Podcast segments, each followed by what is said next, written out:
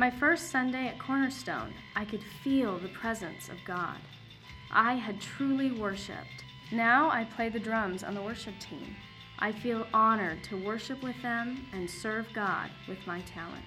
I love Cornerstone because our worship is authentic and passionate.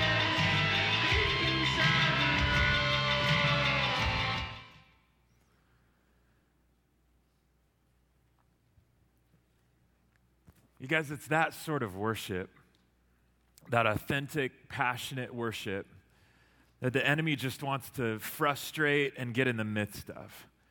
I mean, because at the very heart of, of, worship is, is just one of the most powerful ways for us to connect with God, with His strength and with, with His power.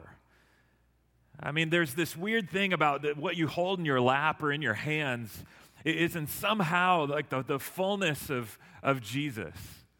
The Old and New Testament, your Bible, God's Word, it's, it's eternal, it's holy, it's powerful. There's something tremendous about that, that we can connect with Jesus through His Word. And, and as we do that, that allows us to to bring salvation to our lives and to, for us to bear fruit, to overcome temptation, to experience joy and gentleness and peace and patience and kindness and self control. All of those things that I think, if we're honest, most of us just really long for and desire, they've got the, the ability to be realized through Jesus, through his words, through the words that he spoke, and through the words that are embodied here in the Bible. The words that, that gave life to the, the songs that we, we just sang. And as those words go out, I think God's just desiring that they find a tremendous soil to land in. Good, healthy soil, so that then out of that, Jesus can do his work that He can grow in you what He wants to grow and produce in you what He wants to produce. And that's why this worship time is so powerful. That both in song and in teaching, we've got the opportunity to connect with the power of God so that He can produce the fruit that He wants to in our life. Which is all the more reason why the enemy, I think, just wants to frustrate it. Because if we can't get a handle on it in here, it makes it hard for us to go live a life of worship outside of here. We can't connect with His Word outside of here, then man, He loves that. If His, if his words are, are not finding good soil in our life outside here, He loves that too. We're just caught in that kind of tension, this swing, right? That good news of like in, the, in James, where it says that if you submit yourselves to God and then resist the devil, he'll flee from you. That, that's good news. But then on the other side, you look at passages where, like, Jesus was being tempted by Satan, his time in the desert. And in Luke chapter 4, especially at the end of that, the last line in, in Jesus' temptation is he's resisting the devil over and over again. The last line says, And then Satan left him until an opportune time. And so there's this good news if we resist, he'll flee, but only until an opportune time.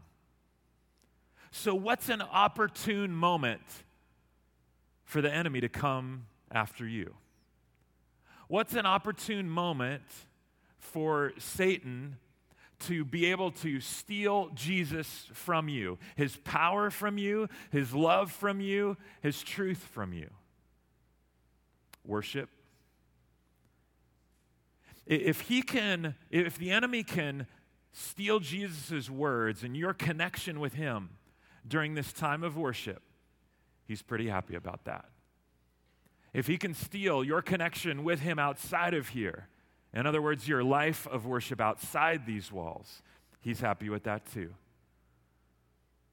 He'll do whatever it takes to distract you, to frustrate you in your act of worship and your act of connecting with the God of the universe. Because the enemy knows that's where salvation is, that's where overcoming temptation is found, that's where producing any sort of fruit in your life and my life is found. He'll do whatever it takes to mess it up. He'll use people, he'll use circumstances, He'll use thought life, he'll use whatever. My mom was just going to a new church a couple of weeks ago, and she sat down next to some guy in the service, and during the greeting time, they met. If you don't know, my mom, my mom is a widow. And if you really want to, if you want to see me angry, which is a super, super rare occasion, but if you want to see like me totally, totally ticked off, you mess with my mom. You mess with my mom, and the heavens are going to open and fire is going to shoot down if I have anything to say about it. And so my mom is recounting this story with me about the story I'm about to recount to you. And um, oh, this was not good. She's sitting next to this guy during the service. And after the service was over, he looks at her and he says, That was a good message, right? That was good, huh? Yeah. And my mom went, Yeah, that, that was good. They ch- chatted for just a minute. And then he said, Well, I'm a part of a small group here. I'd love to have you dive in on the small group and hang out. And, and if I just get your email, that'll be good. Oh, okay, sure. Sends the email A couple days later, she gets this really long, pretty awkward email from this guy. And she starts reading the email to me over the phone. And uh, it was super, super long. And it's asking her to come to this Bible study on Wednesday and go to another church on Saturday. And then, oh, um, can I sit next to you again at church this following Sunday? And now my mom was like, Ronnie, I, now, now I'm just like, I don't, I'm, I don't even want to go back. Satan was even using this weird roundabout way to kind of separate her from connecting with God in this powerful way of corporate worship in this really kind of odd circumstance. And I said, Mom, you, you just, you got to write an email back. Just say you're not available. I said, read me the rest of the email. And she continued to read on, and it got more weird. It's like, oh, here's some pictures of me, and you need to send me pictures of you. I was like, oh, Mom, mm-mm. That's not good. You can send him a picture of my fist and we'll, we'll have a little talk. But this is not happening. I'm, I was not, this isn't good. I said, Mom, forward me that email. Send it over to me. And she said, okay. And um, I just wanted to read it. I don't know what you're thinking. I said, send him an email that just says, I'm not available. Thank you, I'm, I'm not available. And uh, that should be plain and simple. You don't have to give him more of your story than necessary, but that's very, very clear. Well, a couple days went by. She hadn't had a chance to, to write back. He wrote another email, y'all. Another one. And this one said, I haven't heard back from you yet, about Wednesday or Saturday or a uh, uh, Sunday morning if I can sit next to you. And you need to text me today or tweet me today or email me back today or Facebook me today to let me know if I can sit next to you this coming Sunday at church. I'm like, hmm. That's not good. I took those emails and I forwarded them to the staff of that church. I know, I know the staff there. And I said, This is both like as a friend favor and um, as a pastoral favor. Um, I don't know if you got a team of thugs or whatever, but go make a visit. Um, I said, I'm, I'm rallying 20 of my buddies, and we're going to go scare a little Jesus into this dude. And uh, if you want to come with me, we'll go on the way home. Um, but I, I was really upset. And uh, so I, I th- they said, Oh, yeah, we got it. We'll, we'll take care of it. And I was like, Man, that's so good. Because it can just take something as, as small as that, like, or as odd as that, to disconnect you or distract you from this powerful moment of collecting corporately. He wrote a third email, y'all. Third. She wrote him the thanks but no thanks email. I read it. It was very kind but very, very clear. And he wrote back, Hey, calm down, girl. He said, You seem like a really angry, negative person. You're too angry and negative for me. You should really consider getting rid of anger and doubt and worry and fear out of your life and instead praise the Lord and Savior, Jesus Christ. And I went, Oh.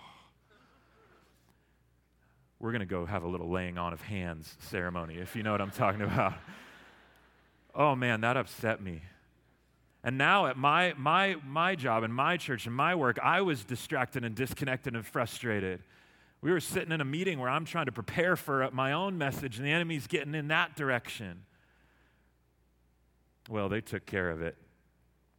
And if they need a follow up, then some of you can come with me and we'll go, go be the righteous hand of God. Um, but you guys, the enemy will just do whatever he takes to frustrate our worship, to mess up our worship, to keep us the center of it, to keep us elevated up and God at a low point, to minimize who Jesus is. And if he can do that corporately, awesome. If he can do that after we get out of here, he's fine with that too. And this morning, we're just going to come out of a passage in Mark chapter 4, if you have your, your Bible. Mark chapter 4. Because I'm convinced that, like that guy that my mom had this unfortunate thing with, some people just want to make you feel like dirt. And other people want to help cultivate the soil of your life. I think the enemy is all about just making you feel like dirt. And I think Jesus himself, his heart's desire for you is to cultivate the soil of your life.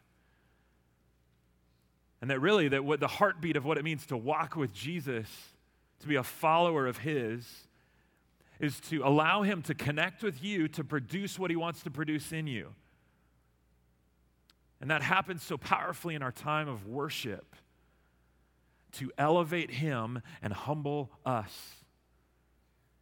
And it happens when you do that, when you connect with Him in, in His Word throughout the week on your own or with friends or family. It's just the worship act of reversing that default trend and just going, Jesus, we're going to make much of you and less of us. You must increase, we must decrease. That's the plan. That's the heart, really, of worship. And it keeps things in their proper, proper perspective. Well, Mark chapter 4, Jesus at this point, he's come on scene. He started to teach with some real authority. He started to perform some miracles. He started to gain a, a following. And people are like pretty impressed, they're pretty amazed. Some people are confused. But in this particular case, now as such a huge gathering is, is gathered here to, to try to figure out what Jesus is about and these stories he's telling. It, it's amazing. Jesus steps into a little boat, shoves away from the, the, the shore a little bit to address this huge crowd of people up on the hillside. And he starts telling stories. He starts telling parables. And he tells these interesting parables and the interesting stories to illustrate some principles about the kingdom of God and what it means to walk with him. And, and they're kind of interesting because they're not, they're not always right on the nose. You kind of have to listen hard, you have to think hard. And I think at the very heart of these parables is that idea that what God has for you is very, very important, but you got to pay attention. You need to focus. You need to listen hard. You need to bring faith to the equation. Because if you're just kind of unfocused or if you're just distracted by the enemy, then you may miss a great deal of what he has for you in this room on Sundays or on your own outside of here. He may have something tremendous for you, but it takes that focus and that listening. Okay, what are you really saying? That if we don't slow down, if we don't zero in, we, we, we can miss entirely and so disconnect from Him in worship. And it leaves us in the driver's seat and Jesus off to the side somewhere. And so, Mark chapter 4, he says, I need to tell you a story at the heartbeat of what it means to walk with me and what the kingdom of God is all about. Here, here's just the story. He just said it's like a farmer who's got some seed that he needs to plant. And he goes out and he starts scattering the seed because they had to do it by hand back then. And as some of the seed goes out, it lands along the road. It just lands on the path, and birds swoop down instantly. The seed doesn't even get a chance to take, take root anywhere. And, and the birds snatch the seed away because it just landed on the road. Other seed, it lands on the rocky soil and it's very, very shallow, and it starts to take a little bit of root, and it springs to life, this plant, but then the sun comes out, and because there's no real root there, it, it just dries up, it scorches out the plant. Other seed, it falls onto this thorn soil. It's got bushes and thorns, and it falls in there, and again, it starts to spring to life. But as soon as the plant starts to grow, the thorns and the weeds choke it out and make it dead, unfruitful. And then he said, Some soil, though, is so good and so rich, the seed lands on it, it finds some good depth, and when it does start to grow, nothing chokes it out. And the disciples are like, What? That's kind of a weird story. And it wasn't that they were stupid.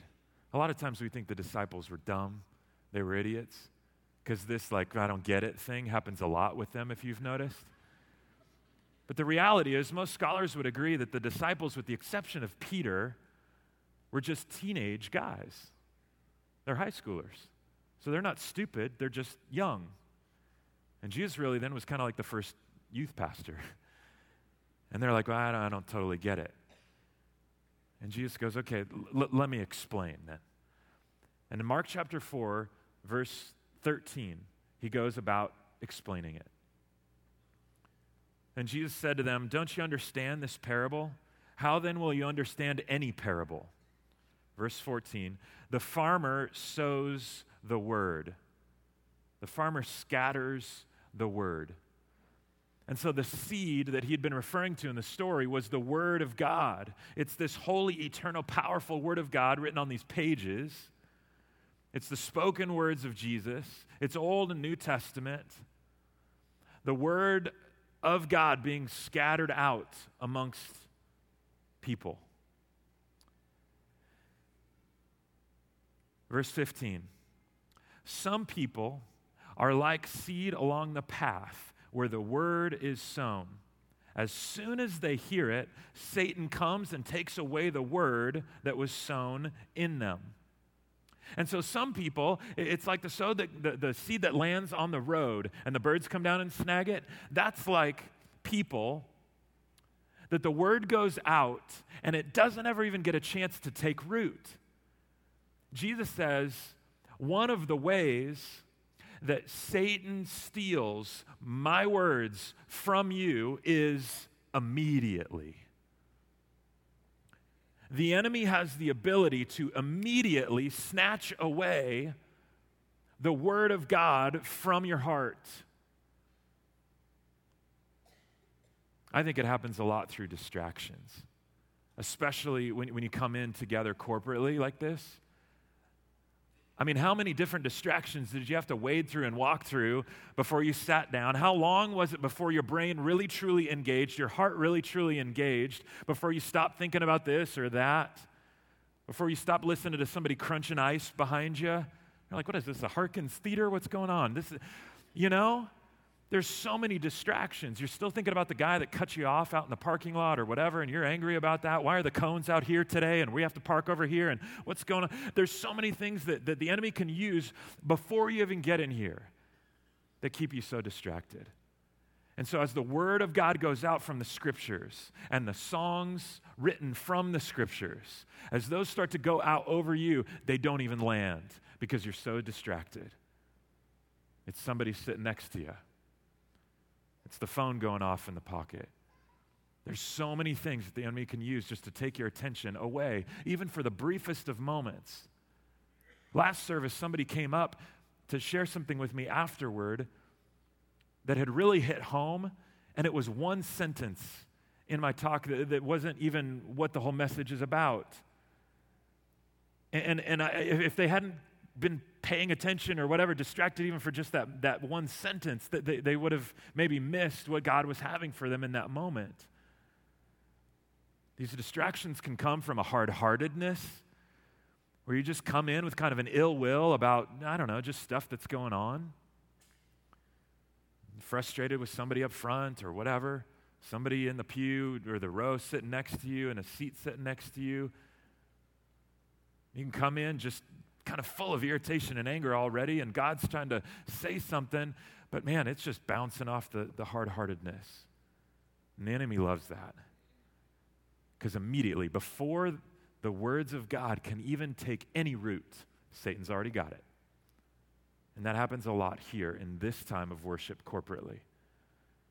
But it can happen in your life of worship outside of here too. It's really hard if you got kids to wake up in the morning and get any time with the word the, with the Lord, right? That's difficult. I got a four year old and a three year old at home. It's really hard. It's hard to get just uninterrupted time. It's hard not to be thinking about all the stuff that's going on in your life. And if he can cast word out and the enemy can snag it before it even gets to you, man, he's okay with that. Sometimes, though, it does find some soil and it lands in it. Satan doesn't give up there. Verse 16. Others, like seed sown on rocky places, hear the word, and at once they receive it with joy. But since they have no root, they last only a short time. And when trouble or persecution comes because of the word, they quickly fall away. So sometimes it's in here, corporate worship wise, the words of God wash over you, you receive it right away, and you walk out the doors. And rough times or persecution as a result of your faith in Jesus brings hard times on you. And then you're stuck in this situation where you're wrestling with something. And here's what you start to wrestle with. If you're in a position where you're like, man, I receive Jesus, that connection with you, and I receive what you said to me, and I want to apply it to my life. But now that I've started to apply it, it's made life worse. It's made life more difficult. So maybe me allowing you, God, to produce fruit in my life, maybe it's not worth the hassle. If it's going to bring about persecution in my life, if it's going to bring about somebody being upset with me or making fun of me or giving me a hard time, maybe I don't even want to mess with it. And Satan's like, I'm fine with that. As soon as you're like, it's not worth the hassle, because there's no root, there's no strength to it, the enemy can just pull whatever Jesus had planted there right out. And I don't know if that one happens an awful lot in our country. It does as a student if you're in school or whatever. Sometimes it happens in your workplace.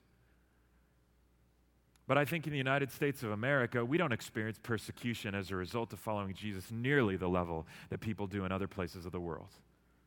But this following sort of soil is a way that Satan also uses to steal our connection with Jesus, to steal his word from our lives, is more reflected, I think, for us in this next little chunk here in verse 18. Jesus said, Still others, like seeds sown among thorns, they hear the word, but the worries of this life, the deceitfulness of wealth, and the desires for other things come in and choke the word, making it unfruitful. And so here's kind of the same sort of situation the word of God lands in your heart in some way, shape, or form in our time of worship here, and then you leave this place. But you get back to real life. And you get to worrying. You get to the concerns that come with how much money you're making and what's going on at work and what the mortgage payment is and the car that you want and the stuff and the material, this and that. And all of it just gets overwhelming, right? I know it does for me. It's really difficult. And I get preoccupied with all of that stuff. And Jesus really did plant something in my heart and in my life. I believe that in this time of worshiping together and hearing his words. Even when it's just on my own, there's been times where I've read the Bible at 7 a.m., but by noon, I am so overwhelmed with the, the day-to-day stuff that Jesus' position and his power, much less his continued words for me, have kind of faded out into the distance. And the enemy's like, I'm cool with that too. That's all part of the plan. All part of the plan is to remove you from being fruitful. It's to remove you from any sort of power with this God that you're supposed to be worshiping and connecting deeply with. Ultimately, he would just love to remove everybody from salvation. And that comes through Jesus, that comes through his word. So the enemy is all about trying to mess up that connection, mess up that worship. And if he can get us preoccupied with all of our stuff and the worries that surround that, he wins. Verse 20. Here's the good soil. Jesus goes, This is what my heartbeat is. This is what I'm hoping your life will reflect. Others, like seed sown on good soil, they hear the word, they accept it, and they produce a crop 30, 60, or even 100 times what was sown. And that's the cool thing. Like, if we can just focus in on allowing the soil of our heart and our life to be healthy. It allows God to do the rest. Our job is just to focus on what sort of soil we're receiving, uh, the, the, the seed can land in. What's, what's the soil of your life like this morning? I mean, is it rock hard? Is it just kind of rocky and shallow? Is it filled with all sorts of thorns? Or are you trying to the best of your ability to allow God to cultivate some good, healthy soil in your life so that when corporately or alone you are worshiping Him and His Word is washing over you, it's just landing deep in this rich, healthy dirt? And that as you stay connected to the vine, Jesus, He starts to produce all of the fruit in you that joy, that peace, that patience, that gentleness, the kindness, the self control all of that stuff that we need. And I think that our hearts are really longing for. Because if you get caught up in the stuff, you start going, man, I might have to give up something better if I follow Jesus. And he's going, there's nothing better. That's why you keep reliving this same cycle over and over again. You got to bring yourself down several notches and you got to keep lifting me up. That's the act of worship. That's the inverse of what the enemy wants to do. And he really wants the soil of your life, Jesus does, to be so rich and so deep to receive whatever, here or outside of here. It just enhances that life of worship, and then you're producing fruit. Hardly when you're even thinking about it. Your radar is so tuned in. So it's just like if I were to have a $100 bill. What if I had a thousand $100 bills right here, just in a big old wad? And I started like throwing them out over the room. What do you think would happen? I mean, this place would go crazy. You'd be like monkeys jumping all over the place after that stuff. It would be entertaining for a little bit, but then the elbows would start flying, and there would, uh, you know, especially some of you that are, you need it. Man, that'd be crazy. You guys, we should be receiving God's word the same way, if not more so the words of God and worship in the scriptures are washing out, and we should be like, man, we should be jumping out to snag and hold on to the words of God faster than Satan tries to snag them away from us. But oftentimes the word of God goes out, it gets cast out, and we're like, oh, I've heard that before. It's probably counterfeit. I don't even know if it's real. Man, we should be snagging on to that and then go check if it's counterfeit. You, you snag onto it first and then go, man, is this really what, what God's word says? Go check it out. That's cool, but snag onto it, hold onto it tight first. Let it take some root. Let God do what He wants to do with it first. If you're writing anything down, write this down. If you're looking for ways to just shift some of that, that equation of elevating Jesus up, humbling yourself, to enhance that worship experience here and outside of here. Here's a couple things that will help you cultivate that sort of soil in your life, that sort of connection with Jesus. First one, prepare your hearts. Prepare your hearts before you come in here. It might just be as you're walking in, you start to go, okay, God, I, whatever you need to do in my heart, you know the stuff that's going on in my heart right now and I'm going to set it aside for just a little bit. Whatever you need to do or say to me, I, I want to receive it. It might be mean shifting the type of music that you listen to on the way in here. Maybe it means turning the volume up so you can drown out your screaming kids on the way, on the drive over. Whatever you do, start to prepare your hearts. I know how hard that can be, especially with all the stuff that you got going on, especially you got little kids. That's difficult. But you can do it walking from that door to your seat. Prepare your hearts.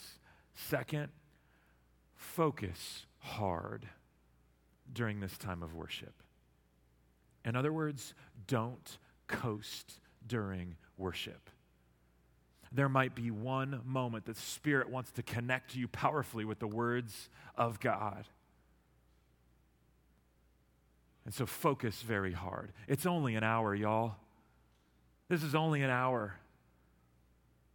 A lot of you are going to go spend a lot longer than that watching a football game today. And if you missed one play, you'd be totally upset. There's a whole bunch of plays going on for an hour right here, and I'm hoping you don't miss them. Focus hard, don't coast. And then come in with that open mind. The open mind that just says, if you've got something for me, I want to check it out. Know that the enemy is real. He's got some power, but you don't need to be afraid of him. Because greater is he, Jesus, that's in us than he that's in the world. And that's what we're here to worship in here, and that's who's got the power to produce the fruit in your life outside of here. So let's be the type of people that are open to allowing him to develop whatever soil needs to happen in us. And I think it starts here. Don't come late and leave early in this time of worship because it's a powerful time for you to connect with this powerful Jesus. Connect. Let's pray.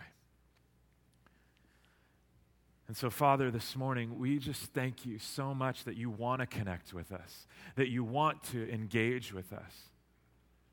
We thank you that you've got words for us in music and in your word.